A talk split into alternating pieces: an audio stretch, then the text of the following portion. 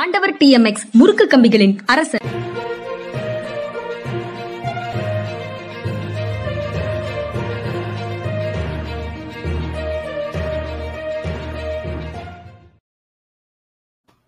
வணக்கம். இது மனிதா மனிதா நிகழ்ச்சி. அரசியல் திறனாய்வாளர் ஓய்வு பெற்ற ஐஏஎஸ் அதிகாரி திரு பாலச்சந்திரன் அவர்களை வரவேற்பதில் பெரும் மகிழ்ச்சி. வணக்கம். வணக்கம் சார். வணக்கம் சார். 2 செய்திகள். லைட்டர் வெயின்ல இருக்கா இல்லை ஒரு பொலிட்டிக்கல் அக்யூசேஷன் மாதிரி இருக்காங்கிறத பார்க்கலாம். மேற்கு வங்கத்தை விட்டு டாட்டாவை விரட்டியது சிபிஎம். டாட்டாவை விரட்டின மாதிரி என்ன விரட்ட முடியல அவங்களால அப்படின்னு மமதா பானர்ஜி பேசியிருக்கிறாங்க. டாட்டாவை தொழில் தொடங்க விடாமல் போராடி தடுத்தது மமதா, ஆனா டாட்டாவை இங்கிருந்து விரட்டினது சிபிஎம்னு அவங்க இப்ப சொல்றாங்க. எப்படி பாக்குறது? ஒரு காலத்துல ஜெயலலிதா இவர் அத்வானியை செலக்டிவ் அம்னீஷியான்னு சொன்னாங்கல்ல, அது மாதிரி மம்தாவுக்கு செலக்டிவ் அம்னீஷியா. இவங்களோட போராட்டத்தினாலதான் அவங்க அந்த இடத்த விட்டு போனாங்க. இன்னொரு அரசியல் அதிசயம் அல்லது அரசியல் நாகரிகம்னு சொல்லணும்னா, மும்பையில் ஏக்நாத் ஷிண்டே, முதலமைச்சர் ஏக்நாத் ஷிண்டே, அப்புறம் முன்னாள் முதலமைச்சர் தேவேந்திர பட்னாவிஸ் 2 பேரோடையும் சேர்ந்து நேற்று டின்னர் சந்திப்பு நடத்தியிருக்கிறாரு சரத்பவார், தேசியவாத காங்கிரசினுடைய தலைவர். ஏக்நாத் ஷிண்டே சொல்றாரு, பவார் எங்களோட மேடையை பகிர்ந்து கொண்டது சிலருக்கு தூக்கம் இழக்க செய்து விட்டது அப்படின்னு ஏக்நாத் ஷிண்டே சொல்றாரு. ஷிண்டே கூட போன எம்எல்ஏக்கள் எல்லாரும் விரக்தியின் உச்சத்துல இருக்கிறாங்க அப்படின்னு தேசியவாத காங்கிரசினுடைய ஸ்டேட் சீஃப் சொல்றாரு. அதாவது 2 பக்கத்துல இருந்தும் குற்றச்சாட்டுகள் இருக்கு, ஆனா அவங்க தலைவர்கள் 2 பேரும் ஒரே மேடையை பகிர்ந்து கொண்டார்கள் அப்படின்றது செய்தியாக இருக்கு. இது அதிசயமா இல்ல வேற ஏதேனும் செய்திகள் இருக்கா இதுக்குள்ள? இல்ல, இது இந்திய நாடாளுமன்றத்துல இவங்க வர்ற வரைக்கும், பிஜேபி வர்ற வரைக்கும், இந்த பிஜேபி வர்ற வரைக்கும் அது ரொம்ப சர்வசாதாரணமான சீனா தரும். ரொம்ப ஆவேசமா பேசுவாங்க. இதுல நாடாளுமன்றத்துல சபை கலைஞ்சதுக்கு அப்புறம் 2 பேரும் ஒண்டா உட்காந்து காஃபி சாப்பிடுவாங்க, டீ சாப்பிடுவாங்க. நான் அமைச்சருடைய தனி உதவியாளர் இருந்ததுனால அவர் கூட பல சமயங்கள்ல நாடாளுமன்ற வளாகத்துக்கு போக வேண்டியது அந்நேரம் நான் பார்த்துருக்கேன். இதுலேயே மேற்கு வங்கத்திலேயே நான் உங்கள்கிட்ட சொல்லியிருக்கேன், இவ்வளோ தூரத்துக்கு அவங்க மூர்க்கமாக சிபிஎம்ஐ எதிர்த்துக்கிட்டு இருந்த நேரத்தில் மம்தா பானர்ஜியோட அம்மா தவறி போனபோது சிபிஎம் தலைவர்கள் அங்கே போய் அவங்க வீட்டுக்கு பர்சனலில் போய் அனுதாபம் தெரிவித்தாங்க. அந்த பண்பாடு நம்ம ஊரில் தான் வெறுப்பு அரசியல் வந்தது. நம்ம ஊரில் இவரும் எம்ஜிஆர் தனி கட்சி ஆரம்பிச்சதுக்கு அப்புறம் தான், அதுக்கு முன்னாடி கிடையாது. திமுக எம்எல்ஏ அதிமுக எம்எல்ஏ பார்த்துட்டாருன்னா தப்பு அப்படிங்கிறது. அவர் காலத்துல கூட அந்த அளவுக்கு அது மோசமா இருந்தது இல்லை. ஏன்னா தனிப்பட்ட முறையில கலைஞர் மேல மரியாதை வச்சிருக்கதா பல சமயங்கள் அவர் காமிச்சிருக்கிறாரு. ஆனா அரசியல 2 பேரும் ஒருத்தர் விட்டதில்லை. 2 பேருமே கத்தி தூக்கிட்டு தான் இருந்தாங்க அரசியல்ல. தனிப்பட்ட முறையில் நல்லா இருந்தாங்கன்னு சொல்லுவாங்க. ஆனா ஜெயலலிதா வந்ததுக்கு அப்புறம் அது ரொம்ப தாழ்ந்து போயிடுச்சு இங்க தமிழ்நாட்டுல. அதுதான். அதுக்கப்புறம் செய்திகளுக்குள்ள போகலாம் சார். திருமணம் செய் பெயில் வாங்கிக்கோ அப்படிங்கிறது நீதிமன்றங்கள்ல ஒரு நடைமுறையாக மாறிடுச்சு அப்படின்னு ஒரு செய்தி கட்டுரை பார்த்தேன். ஒரு 5 தனித்தனி வழக்குகள்ல இதே நிலையை நீதிமன்றங்கள் மேற்கொண்டிருக்கிறது அப்படிங்கிறது அந்த செய்தியினுடைய தன்மை. அதாவது பெயில் எதுக்காகன்னா, அவர் பெயில்ல போய் அந்த யாரை வல்லுறவு செய்தாரோ, யார் அந்த வல்லுறவு விக்டிமோ அவங்கள திருமணம் செய்து கொள்வார் அப்படின்னு சொல்லிட்டா முடிஞ்சு போகுது அப்படின்னு சொல்றாங்க. அதற்காகவே பெயில் கொடுத்திருக்கிறதாக அந்த செய்தி சொல்லுது. எப்படி இதை பார்க்கிறதுன்னே புரியல. இல்லைங்க, on the face of it நீங்க சொன்ன மாதிரிதான் அதிர்ச்சியா தான் இருக்கு. வல்லூர் கொண்ட ஒருத்தர் கல்யாணம் பண்ண சரியா போயிடுவாங்க. ஆனா ஒவ்வொரு கேஸையும் நான் படிச்சு பார்த்தேன். இந்த சம்பந்தப்பட்ட கேஸ் ஒவ்வொன்றும் 2.5 மாசம் 3 மாசம் சேர்ந்து வாழ்ந்திருக்காங்க. அதுக்கப்புறம் இவர் டிச் பண்ணிட்டு போயிருக்காரு. நான் நினைக்கிறேன் இது வல்லுறவுன்னு சொல்லி இதை சொல்ல முடியாது. 2 மாசம் 3 மாசம் ஒருத்தர் தொடர்ந்து ஒரு பொண்ணை வல்லுறவு பண்ணிட்டு இருந்தான்னு சொல்ல முடியாது. இது எல்லாத்துலயுமே என்னன்னா 2-3 இடத்துல மைனர் பெண்களா இருந்திருக்காங்க. அந்த நேரம் திருமணம் பண்றதும் தவறு. அதுக்கப்புறம் பொண்ணை கடத்திட்டு போயிட்டாங்கன்னு பெற்றோர்கள் குறை சொல்லி இருந்திருப்பாங்க. பொண்ணு பெற்றவங்க கூடயே போயிருந்துக்கலாம். இந்த இஷ்யூட கான் அலாங் வித் தம். அதுக்கப்புறம் கர்ப்பமா இருந்து குழந்தை பெறாங்க போது இவளுக்கு வாழ்க்கை இல்லாமல் போயிருமே. அவங்களுக்கு புத்தி வந்திருக்கும். இவனுக்கு இனிமே நம்ம தப்பிக்க முடியாங்கிற புத்தி இவனுக்கும் வந்திருக்கும். அப்போ சரி நம்ம தப்ப உணர்ந்து திருந்திக்கணும்னு சொல்லி வேற நினைச்சிருந்திருப்பா. இப்படித்தான் இந்த 3 கேஸையும் பார்க்கும்போது, 4 கேஸில் 3 கேஸ் நான் படித்து பார்த்தும்போது எனக்கு அப்படித்தான் தோணுச்சு. அதாவது அவர் இதை வல்லுறவுன்னு சொல்லி போலீஸ் எப்பயுமே கீழே உள்ளவங்க என்ன கேஸ் லாட்ஜ் பண்ணுறாங்களோ அதில் கேஸை போட்டுறாங்க. 3 தொடர்ந்து என்னை 2 ஆண்டுகள் கற்பழித்துக் கொண்டிருந்தார்னு சொல்லி அதெல்லாம் நான் படிச்சிருக்கிறேன். 2 ஆண்டு எப்படி தொடர்ந்து கற்பழிச்சுக்கிட்டு இருந்தார், அது கண்டிப்பாக இல்லை. அதனால இந்த மாதிரி வழக்கு பதிவு பண்ணதே ஒருவேளை தவறாக இருந்திருக்கலாம். ஆனால் அவர் என்ன பண்ணியிருப்பாருன்னா 2 மாதம் பொண்ணு கூட நல்லா சந்தோஷமா இருந்துட்டு அதுக்கப்புறம் டிச் பண்ணலான்னு தான் போயிருந்திருக்காரு. அதனாலதான் அந்த வழக்கு ஆரம்பிச்சிருக்கோம் அப்படின்னு நான் நினைக்கிறேன். அதுக்கப்புறம் நிர்பந்தத்தின் காரணமாக தப்பிக்க முடியாதுங்கிறதுனால அவருக்கு புத்தி வந்திருக்கும்.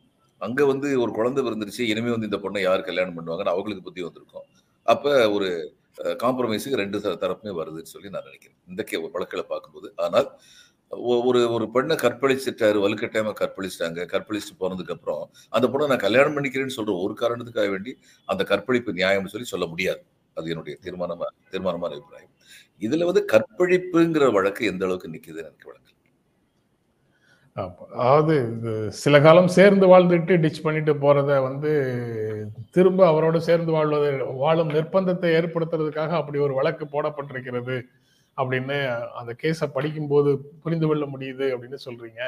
அப்படின்னா அந்த ரிப்போர்ட்டிங் தப்பாக இருக்கு அப்படின்னு புரிந்து கொள்வதா, அல்லது வழக்கையே காவல்துறை தப்பா போட்டிருக்காங்கன்னு? வழக்கு தப்பா போட்டிருக்காங்கன்னு நினைக்கிறேன். இதுல எப்படி போட்டிருக்கணும்னா, அவர் அண்டர் சீட்டிங் போடலாம். என்னை திருமணம் செய்வதாக வாக்குறுதி அளித்தார், அது நான் 2 மாசம் தொடர்ந்து நான் கர்ப்பமா இருக்கேன், அவரால் டிஎன்ஏ டெஸ்ட் பண்ணி பாருங்க, இந்த மாதிரியான வழக்கெல்லாம் போட்டிருக்கலாம். இதை கற்பழிப்பு வழக்குன்னு எப்படி போட தெரியல. அப்படின்னா அவங்க அதை விசாரிச்சுட்டு முழுக்க காவல்துறை ரேப்புன்னு போட்டது தப்பு அப்படின்னு தீர்ப்பு கொடுக்கலாம்ல சார்? இல்ல எனக்கு கொடுக்கலாம். ஆனால் அதுக்கு என்ன விசாரணையில நடக்கிறது? போலீஸ் இன்வெஸ்டிகேஷன், அப்புறம் கோர்ட் என்கொயரி ப்ரொசீஜர் இருக்கு. அவங்க சாட்சி சொல்ல வருவாங்க. இவங்களா கோர்ட் அப்படி ஒரு முடிவுக்கு வர முடியாதுல்ல. சரி, இப்ப திருமணத்திற்காகன்னு சொல்லி இப்ப பெயில் கொடுத்துட்டு அதுக்கப்புறம் இதே வழக்குல அவரை தண்டிக்க முடியுமா? எல்லாருமே இது பால் மாறிடுவாங்க. அந்த பெண் சம்பந்தப்பட்டவங்க எல்லாருமே கோர்ட்ல சொல்லிடுவாங்க, இல்ல இது கற்பழிப்பு, இது கற்பழிப்பு. நான் நம்பலாங்க. இந்த 3 கேஸும் கற்பழிப்புகள் நிறைய நடக்குது, சந்தேகமே இல்லாம நடக்குது. ஆனா இந்த 3 கற்பழிப்புன்னு சொல்லி போலீஸ் எதையுமே இது மாதிரி தான். அந்த சில பத்திரிகைகள் நியூஸ் போடுவாங்கடா, சொல்லியிருக்கேன் உங்ககிட்ட, இளம்பெண் சதக் சதக் என்று குத்தி கொலை அப்படின்னு சொல்லி மேல இருக்கும். கீழே மாரியம்மா என்ற 50 வயது மாது கத்தியால் குத்தப்பட்டதால் உள்ளங்கையில் காயம் அப்படின்னு சொல்லி கீழே இருக்கும். அது மாதிரி இவங்க டக்குன்னு சொல்லி ஒரு கற்பழிப்புன்னு சொல்லி கேஸை ஃபைல் பண்ணிடுறது. இதுல நிறைய சமுதாயத்தில் நோய் புறையோடி இருக்க, நிறைய நோய்கள் இருக்கு. ஏன்னா சாரி, கற்பழிப்புன்னு வழக்கு போட்டா தப்பான போலீஸ்காரருக்கு சம்பாதிக்கிறதுக்கான வாய்ப்பு அதிகம். Let us be very frank about. சாதாரணமான வழக்கு போடுறது எல்லாருமே அப்படி போடுவாங்கன்னு சொல்ல மாட்டேன். ஆனா தப்பான ஆளுங்க அது மாதிரி கேஸ் பதிவு பண்ணுவாங்க. ரைட்டான ஆளுங்க இப்ப என்ன பண்றாங்க கேக்குறீங்களா? அவங்க என்ன யோசிப்பாங்க, கற்பழிப்புன்னு சொல்லியிருக்காங்க, நம்ம விசாரிச்சது கற்பழிப்பு இல்லை, இது ஏமாத்துறதா கேஸ் 420 சொல்லி கேஸ் போட்டோம்னா நாளைக்கு நம்ம மேலே டிபார்ட்மெண்ட்ல என்கொயரி வந்துடக்கூடாது, கோர்ட் டிசைட் பண்ணிக்கிட்டோம் அப்படின்னு சொல்லி நிறைய பேர் பண்ணிடுறாங்க. இது மாதிரி இது மாதிரி பல காரணங்கள் இருக்கு. அந்த வகையில பார்த்தாலும் கூட இந்த காம்பவுண்டபிள் அஃபென்சஸ், நான் காம்பவுண்டபிள் அஃபென்சஸ்ன்னு அவங்க பிரிக்கிறாங்கல்ல. அதாவது இந்தந்த வழக்குகள்ல 2 பார்ட்டியும் சமரசமே செய்து கொள்ள முடியாது, அது நீதிமன்றம் விசாரணை செய்து அது தள்ளுபடி செய்யற வரைக்கும் அது இருக்கும், அல்லது குற்றம் செய்தவர்னு நிரூபிக்கப்பட்டால் தண்டனை கொடுக்கும். அந்த அது நான் காம்பவுண்டபிள் அஃபென்சஸ்ன்னு சொல்லி வகை வைக்கிறாங்க, கொடுமையான குற்றங்கள் அப்படின்னு. அந்த வகையில தான் ஒரு பெண்ணின் மாடஸ்டிக்கு களங்கம் ஏற்படுத்தும் விதத்துல அல்லது துன்புறுத்தும் விதத்துல வரக்கூடிய வழக்குகள் வருது.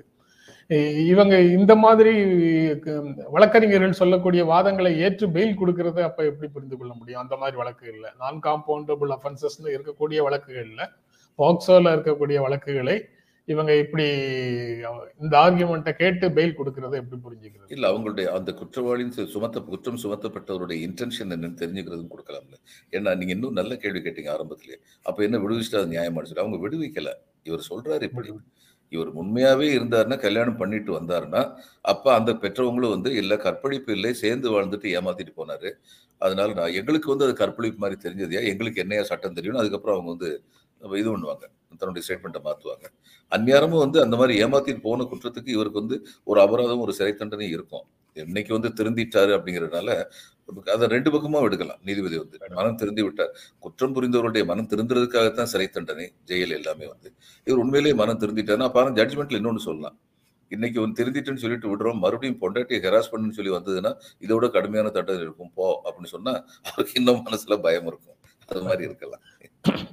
தமிழ்நாட்டில் சென்னை உயர்நீதிமன்றம் நேற்று இன்னொரு அப்சர்வேஷன் கொடுத்திருக்கிறாங்க. நீதிபதிகள் குறித்து ஆதாரம் இல்லாம நேர்காணல் நடத்தும் சமூக ஊடகங்கள் ஊடகங்கள் மேல நடவடிக்கை எடுக்கணும் அப்படின்னு டிஜிபிக்கு உத்தரவு கொடுத்திருக்கிறாங்க. நீதிபதிகள் மேல ஆதாரம் இல்லாமல் நேர்காணல் நடத்தக்கூடிய சமூக ஊடகங்கள் மேல நடவடிக்கை எடுக்கணும்னு டிஜிபிக்கு ஆணை பிறப்பிக்கப்பட்டிருக்கிறதுன்னு ஒரு செய்தி இருக்கு.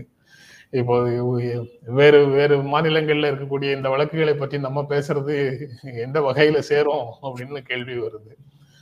இல்லை, எனக்கு ஒரு சின்ன சந்தேகம். சவுக்கு சங்கர் வந்து சிலன்னு சொல்லாம எல்லாருமே கரெக்ட்னு சொல்லி சொன்னாரு. அது ரொம்ப ஹார்ஷ் ஸ்டேட்மெண்ட், சந்தேகம் இல்லை. அவருக்கு நீதிமன்ற அவமதிப்புக்கு மேக்சிமம் தண்டனை என்ன கொடுக்க முடியுமோ அதை கொடுத்தாங்க இந்த நீதிமன்றங்கள் வந்து. ஹச் ராஜா வந்து நீதிமன்றங்களை பத்தி எவ்வளவு அந்த வார்த்தையை சொல்றதுக்கு எனக்கு தயக்கமா இருக்கு, அந்த அளவு கேவலமான ஒரு வார்த்தையை பயன்படுத்தினாரு. அவர் மன்னிப்பு கடிதம் கொடுத்தோன்னு விட்டாங்களே, இந்த நீதிபதிகள்கிட்ட என்ன நேர்மை இருக்குன்னு நான் கேட்கணும்ல. இப்போ என்னையும் பிடிச்சி அதுக்காக வந்து வழக்கு போட்டாலும் போடுவாங்க. வள்ளுவர் பயன்படுத்தின சொல் தானே சார், அதுக்கு ஏன் சார் நீங்க வந்து இல்ல நாற்றம்ங்கிறது அன்னைக்கு ஒரு பொருள் இன்னைக்கு ஒரு பொருள் இல்லை. ஆனா வள்ளுவர் பண்ண அதே பொருள் தான் இன்னைக்கு இருக்கு, அதனால தாராளமா பயன்படுத்தலாம் தான். வாசகர்கள் மன்னிக்க வேண்டும். அவர் சொன்னாரு என்ன ஹைகோர்ட் பெரிய மயிறு அப்படின்னாரு. இதை விட கேட்கலாமா ஹைகோர்ட்டை என்ன பேச முடியும்? அவர் வந்து விட்டுட்டாங்கன்னா அப்ப அது இப்ப எதுக்கு பிஜேபி அப்பீல் பண்றாங்க? இது எல்லாருக்கும் சேர்த்து சொல்ல வேண்டியது என்ன, எதுக்கு பிஜேபி மட்டும் சொல்றாங்க? அதாவது கட்சியை விட்டு வெளியில போன பெரும் தலைவர்களை கட்சி தலைவர் வந்து உதிர்ந்த மயிர்கள் அப்படின்னு சொல்லி இருக்கிறாங்க. இப்படி பல முன்னுதாரணங்கள் நமக்கு இருக்கு. இது எல்லாம் வந்து அவருடைய கூற்றுக்கு நியாயம் கற்பிக்கிறதுக்காக இல்லை, ரெண்டையும் சினானிமாக்கிட்டதுதான் இப்ப பெரிய அநியாயமா இருக்கு. இப்போ இந்த சொல்லை பயன்படுத்துறதுக்கு அந்த சொல்லை பயன்படுத்துறது அப்படின்னு ஆயிடுச்சு. இது என்ன பெரிய ஹைகோர்ட்டா அப்படின்னு பயன்படுத்துற மாதிரி அதை சினானிமாக்கிட்டாங்கிறது தான் இப்ப நடைமுறையில் உள்ள சிக்கலாக இருக்குது. அது அடுத்த செய்தி சார். எடப்பாடி பழனிசாமியும் ஒரு 1300 அதிமுகவினரும் நேற்று தமிழ்நாட்டில் கைதாகி இருக்கிறார்கள். மாலையில உண்ணாவிரதம் முடிச்சதுக்கு பிறகு விடுதலை செய்யப்பட்டார்கள் அப்படிங்கிறது செய்தி. அந்த உண்ணாவிரதம் நடத்துறதுக்கு ஆரம்பிக்கும் போது அவங்க வந்து கைது செய்யப்பட்டார்கள். கைது செய்யப்பட்டு தனியாக ஒரு ஸ்டேடியத்துக்குள்ள வச்சிருக்கிறாங்க. அங்க பார்க்க வருகின்ற ஜே கே வாசனுக்கு அனுமதி மறுப்பு. கைது செய்யப்பட்டவர்கள் முன்னால இன்னொருவர் பார்க்க முடியாது, தியரிட்டிகளி கரெக்ட் தான். ஜே கே வாசன் வந்திருக்கிறாரு, அவருக்கு அனுமதி மறுப்பு. ஆனா பின்னாடியே வந்து டாக்டர் கிருஷ்ணசாமி வரும்போது அவருக்கு அனுமதி கொடுக்கப்பட்டிருக்கிறது அப்படிங்கிறது ஒரு செய்தி. அப்புறம் அங்க வச்சு செய்தியாளர் சந்திப்பை நடத்தக்கூடாது அப்படின்னு சொல்லி காவல்துறை நெருக்கடி கொடுத்துருக்குது. எடப்பாடி பழனிசாமி ரொம்ப கோபமாக ரியாக்ட் பண்ணதுக்கு அப்புறம் காவல்துறையினர் அங்கிருந்து நகர்ந்து விட்டார்கள் அப்படின்னு அந்த செய்தி சொல்லுது. இது எல்லாமே ரோல் ஆஃப் போலீஸ் அதை வந்து கேள்விக்குள்ளாக்குது. ஒண்ணு கூடாதுன்னா கண்டிப்பாக செய்தியாளர் சந்திப்பு நடத்தக்கூடாதுங்கிறதுல உறுதியாக இருக்கணும். அப்படி ஒரு அட்டம்ப்ட் எடுத்துட்டு அவர் கோவப்படுறாருன்னா உடனே அந்த இடத்த விட்டு இவங்க தள்ளி போறது அப்படிங்கிறது சரியானதா அப்படிங்கிற கேள்வி வருது. இல்லை, இதெல்லாம் ஆல் இன் த கேம். சட்ட மீறலாக இருந்தாலும் இதெல்லாம் தவிர்க்க முடியாதது, இப்படிதான் நடக்குது பொலிட்டிக்கல் கிரவுண்ட்ல அப்படின்னு முதல்லயே தடுக்காம விட்டுருக்கணும்.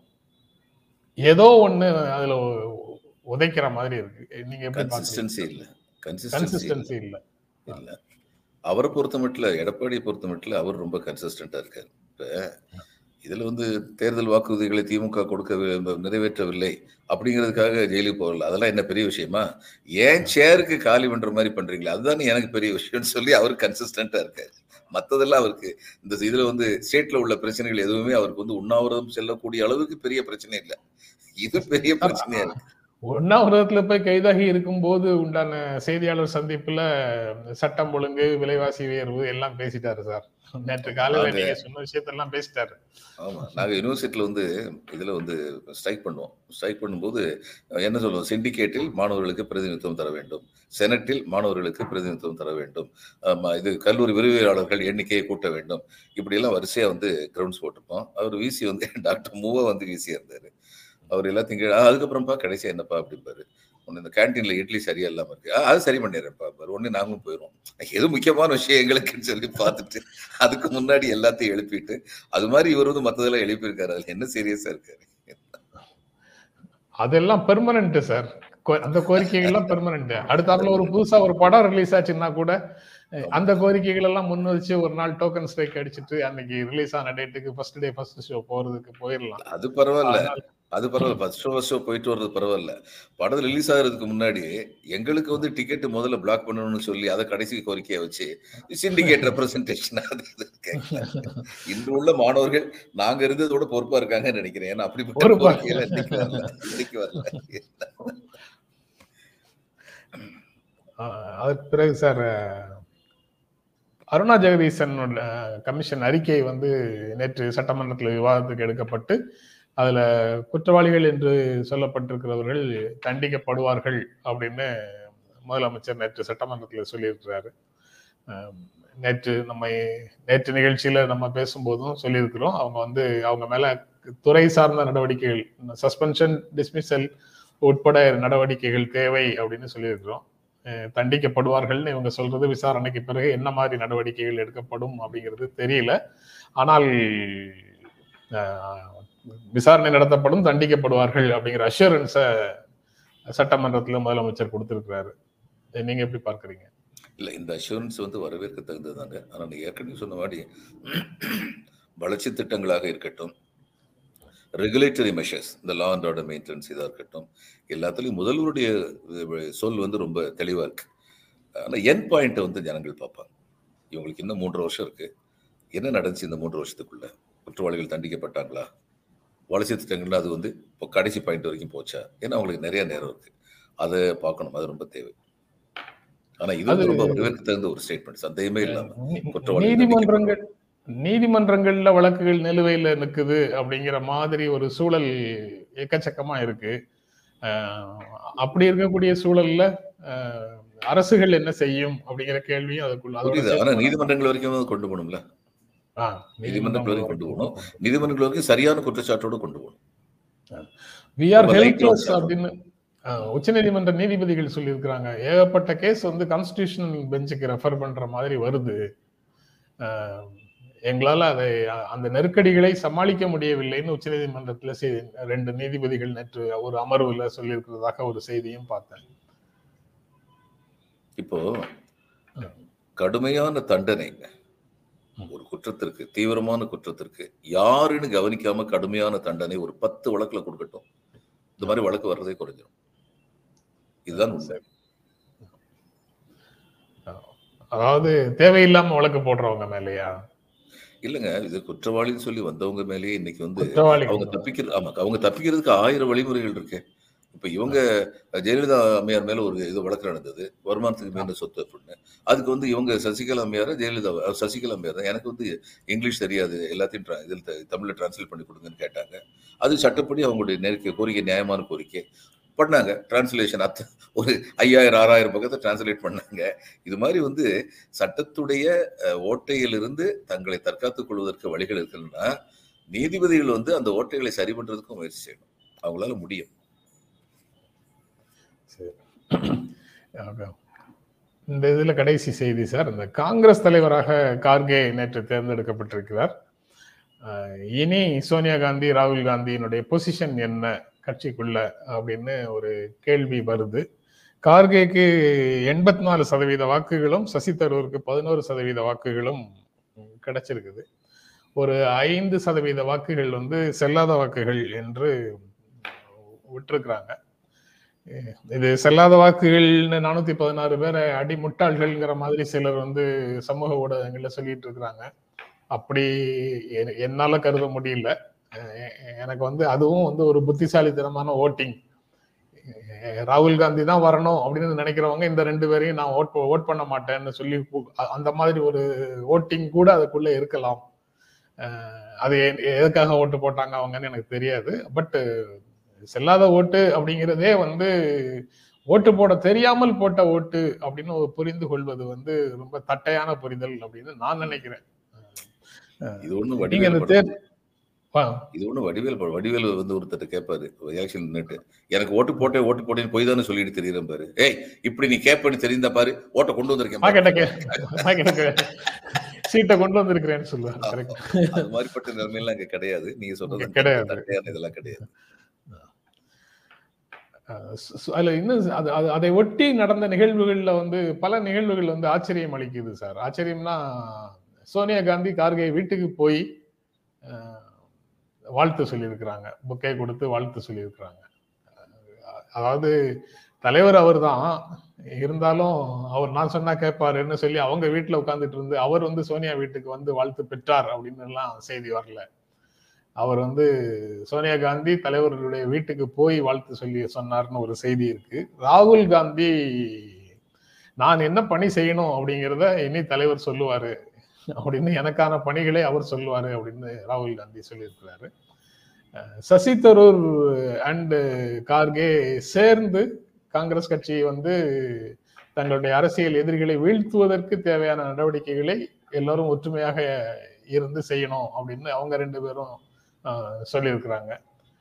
இது எல்லாமே ஒரு தேர்தல் முடிந்ததுக்கு அப்புறம் மனக்கசப்பு வந்துடும், அதனால ஒரு நியமனம் தான் சரின்னு பேசிட்டு இருக்கிறவங்களுக்கு இதுவரை இன்று நடந்த முதல் நாள் நடந்த நிகழ்வுகள் கறி பூசுது, ஒரு பாசிட்டிவான டெவலப்மெண்ட்டா காட்டுது.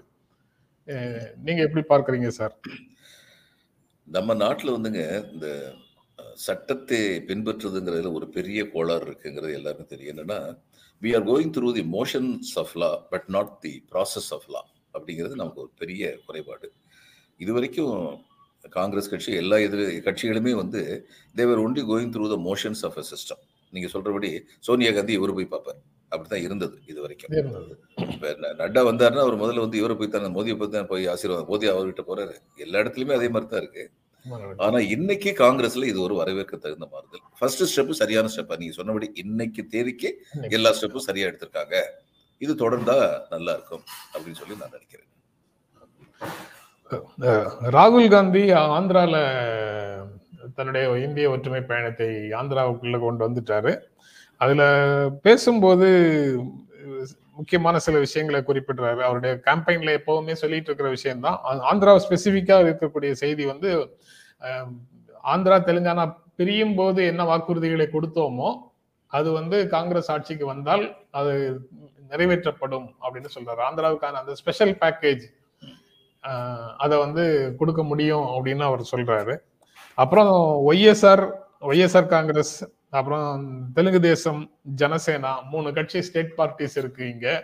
இந்த 3 பார்ட்டிஸும் கார்பரேட்டைஸ்டு கட்சிகளாக இருக்கு. பெருநிறுவனங்கள் நடத்துற மாதிரி கட்சிகளை நடத்துறாங்க, சர்வாதிகாரமாக நடத்துறாங்க. காங்கிரஸ் மட்டும்தான் அங்க ஒரு ஜனநாயக ரீதியாக செயல்படக்கூடிய கட்சி அப்படிங்கிறத அவர் பிரச்சாரத்தின் போது சொல்றாரு. 3 ஸ்டேட் பார்ட்டிஸையும் ரிஜெக்ட் பண்றாரு. தேர்தலில் யாரோட கூட்டணிக்கு வாய்ப்பு இருக்கா அப்படின்னு கேட்கும்போது அந்த முடிவுகளை நான் எடுக்க முடியாது, கட்சி தலைமை தான் எடுக்கணும் அப்படின்னு சொல்லி அதுலேயும் அவர் ஒரு பதில் சொல்றாரு.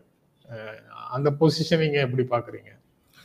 சரியா பேசியிருக்காரு. கார்பரேட்டைசேஷன் காங்கிரஸ்லயும் இருக்கு, ஆனா இந்த விபத்து இங்க இருக்கிற விபத்து அளவுக்கு காங்கிரஸ்ல இல்லை. ஒரு உதாரணம் சொல்றதுன்னா இந்த தாவூத் இப்ராஹிம் பல சினிமா நட்சத்திரங்கள் ஒரு காலத்துல தன்னுடைய கைப்பிடிக்குள்ள வச்சிருந்தார். ஆனா அமிதாப் பச்சான் வச்சிருக்க முடியல. Because Amitabh Bachchan was a very tall personality. அவற்றை போய் நின்று நான் சொல்றது செய்யின்னு சொல்றக்கூடிய தைரியம் தாவூத் இப்ராஹிம் கிடையாது. அது மாதிரி இந்த கார்பரேட்ஸ்கெல்லாம் காங்கிரஸ் உடைய ட்ரெடிஷன் காரணமா காங்கிரஸ் டிக்டேட் பண்ற அளவுக்கு அவங்களுக்கு தைரியம் கிடையாது. கார்பரேட்ஸோட காங்கிரஸும் இணைஞ்சு போவாங்க. ஆனா இவங்க பாதார விந்தமே கதின்னு சொல்லி இருக்கிறாங்களே சில கட்சிகள், அது மாதிரி காங்கிரஸ் இருக்காது.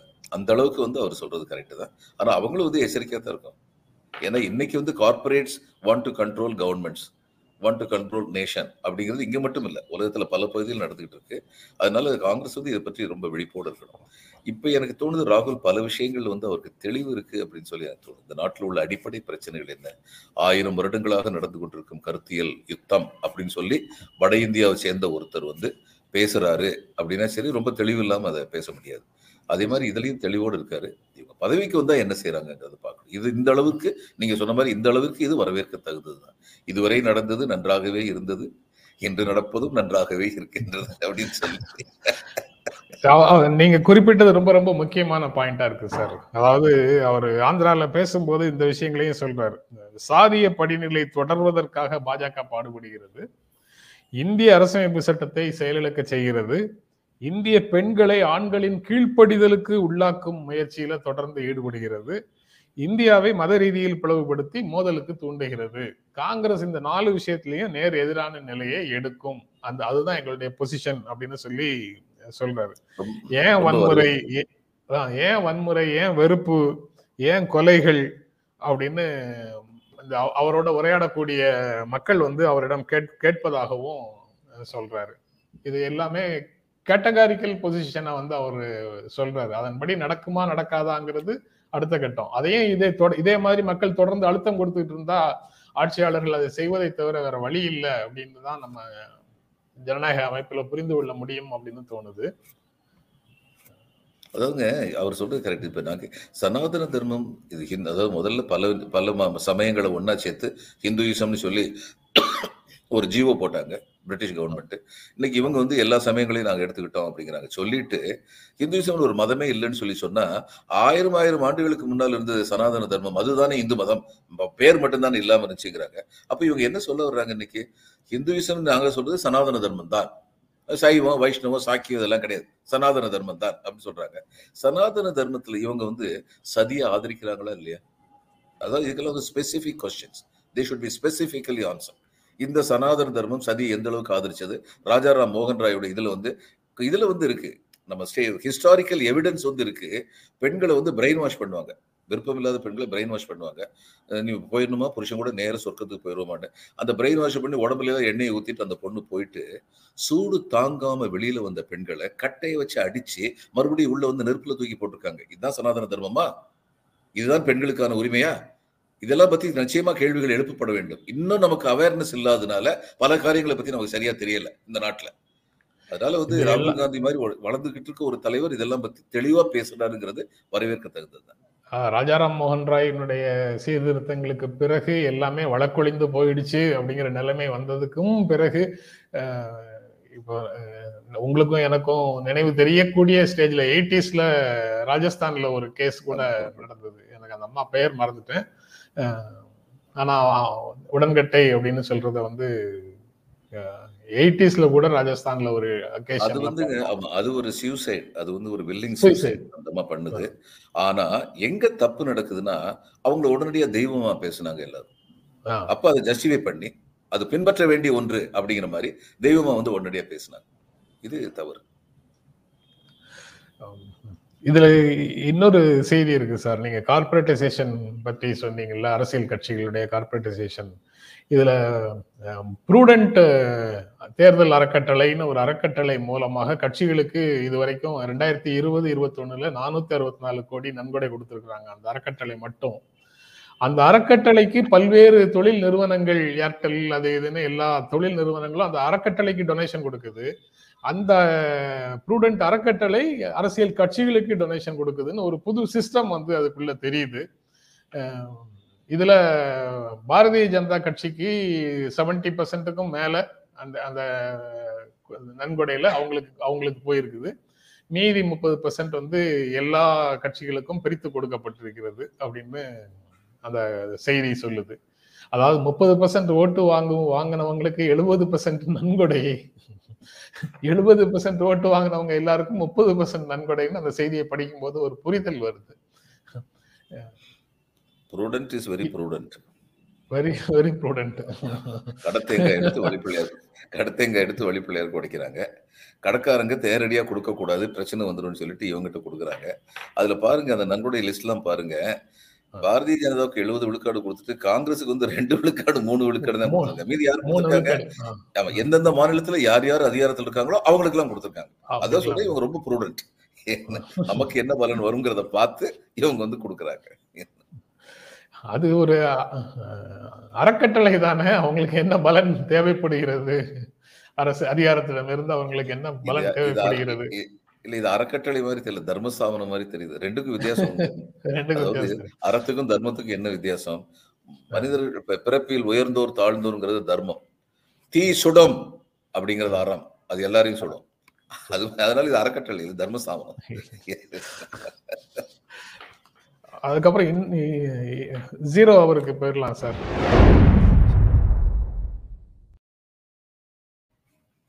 இன்னொரு முக்கியமான செய்தி, நண்பர்களுடைய கேள்விகள்லேருந்து நான் வரல, நான் படித்த செய்தி ஒன்றுலேருந்து தான் இந்த இடத்துல ஒரு முக்கியமான கேள்வியாக ஒன்றை முன்வைக்கணும்னு நினைக்கிறேன்.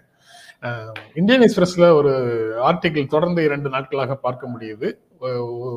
குஜராத்தில் இருக்கக்கூடிய சில தொழில் நிறுவனங்களோடு இந்திய தேர்தல் ஆணையம் ஒரு புரிந்துணர்வு ஒப்பந்தம் போடுறாங்க. அதன்படி தேர்தலில் வாக்களித்தவர்கள், உங்கள் நிறுவனத்தில் வேலை செய்யக்கூடியவர்கள் யாரெல்லாம் வாக்களிக்கவில்லை என்பதை வெளிப்படுத்த வேண்டும் அப்படின்னு அந்த ஒப்பந்தம் சொல்கிற மாதிரி முதல்ல ஒரு செய்தி இருந்தது. அதாவது name and shame those who have not voted அப்படிங்கிற மாதிரி அந்த எம்ஓஇ இருக்கிறதாக முதல்ல செய்தி ரிப்போர்ட் வந்தது. அதுக்கப்புறம் அதற்கு அரசியல் கட்சிகளிடமிருந்து கண்டனங்கள் வந்தன.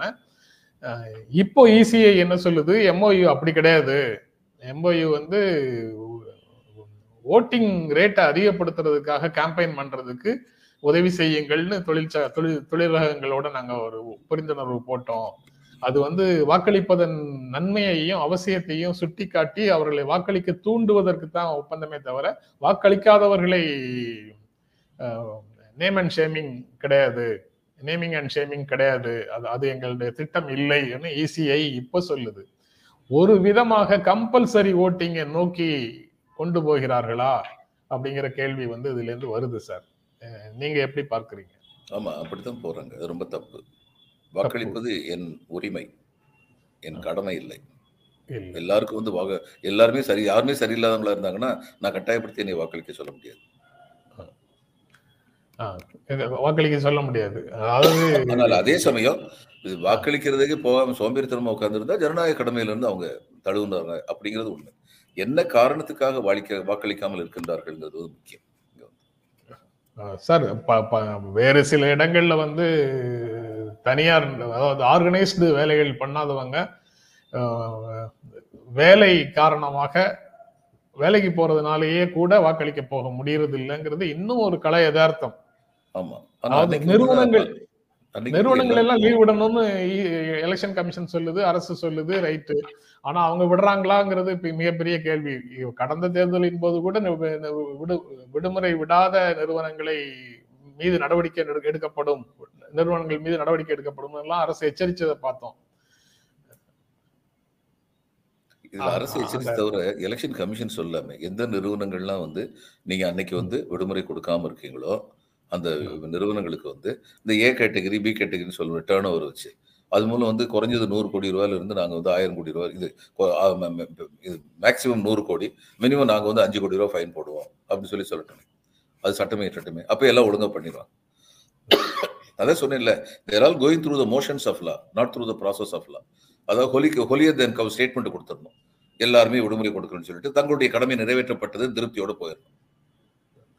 இந்த கான்டெம்பரரி பொலிட்டிக்கல் கிளைமேட்ல கடந்த 2011 அல்லது 2011 தான் நினைக்கிறேன், 2011 - 2016 எனக்கு நினைவில்லை, தமிழ்நாடு சட்டமன்ற தேர்தல் முடிஞ்சதுக்கு அப்புறம் கூட நோட்டாவுக்கு வாக்களித்தவர்கள் எல்லாரையும் நக்சலைட்டுகள் அப்படின்னு பிராண்ட் பண்ணாங்க. இப்போ வந்து வாக்களிக்காதவர்களை அதே மாதிரி ஏதாவது ஒன்று சொல்லி பிராண்ட் பண்ணுறதுக்கான முயற்சி, கம்பல்சரி ஓட்டிங்கிற மாதிரி ஒரு கேம்பெயின் நடத்துறது, அதில் வாக்களிக்காதவர்களை வந்து அவர்களுக்கு சலுகைகள் கிடையாதுன்னு ஏற்கனவே அப்படி ஒரு குரல் இருக்கு. அரசிடம் இருந்து எந்த சலுகைகளும் வாக்களிக்காதவர்களுக்கு கொடுக்கக்கூடாது அப்படின்னு சொல்றாங்க. அது அவ்வளவும் அன்கான்ஸ்டிடியூஷனலா பேசுறோங்கிற உணர்வே இவர்களுக்கு இல்லை அப்படிங்கிறது தான். அதாவது to facilitate voting is much more important than compelling to vote. நீங்கள் சொன்ன மாதிரி இந்த தொழில் நிறுவனங்கள் வந்து விடுமுறை கொடுக்குறாங்களா இல்லையாங்கிறத வித் பீனல் மெஷர்ஸ் வந்து கண்காணிக்கணும். அதை செய்ய மாட்டேங்கிறாங்க. இதுல இப்ப என்ன பண்ண போறாங்கன்னா, நோட்டால ஓட்டு போட்டவங்க எல்லாம் நக்சலைட் சொல்லியாச்சு. அதை விட பெரிய ஃப்ரேஸ் இல்லைங்கனால இந்த ஓட்டு போடாதவங்களும் வந்து நக்சலைட் சிம்பத்தைசர்னு சொல்லிடுவாங்க. எப்படியோ நக்சலைட்டுங்கிற பேரு சாரு மஜும்தார் அன்னைக்கு உருவாக்குனது மேற்கொண்டு இன்னைக்கு வரைக்கும் இவங்க உயிரோடு வச்சுக்கிட்டு இருக்காங்க. அதாவது லீவு கொடுக்குறோம், ஆனா வாக்களிக்காமல் வீட்டுல உட்காந்துடுறாங்க எம்ப்ளாயிஸ்.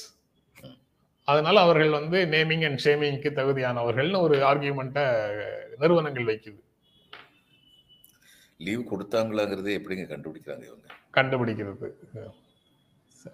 இல்ல. அது போக லீவு நீங்க வந்து கவர்மெண்ட் சொல்றாங்க, ஈசி சொல்றாங்கன்னு நீங்க லீவு கொடுத்துருவீங்க. அதுக்கப்புறமும் வாக்களிப்பதும் வாக்களிக்காமல் இருப்பதும் வாக்காளருடைய உரிமை அப்படிங்கிறத அந்த அந்த சென்டென்ஸே வந்து யார் வாயிலிருந்து வரமாட்டேங்கிறாங்க, சொல்ல மாட்டேங்கிறாங்க.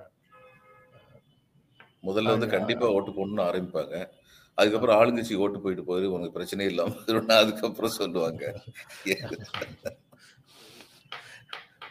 சரி சார், எடுத்த செய்திகள் எல்லாம் முடிச்சது சார்.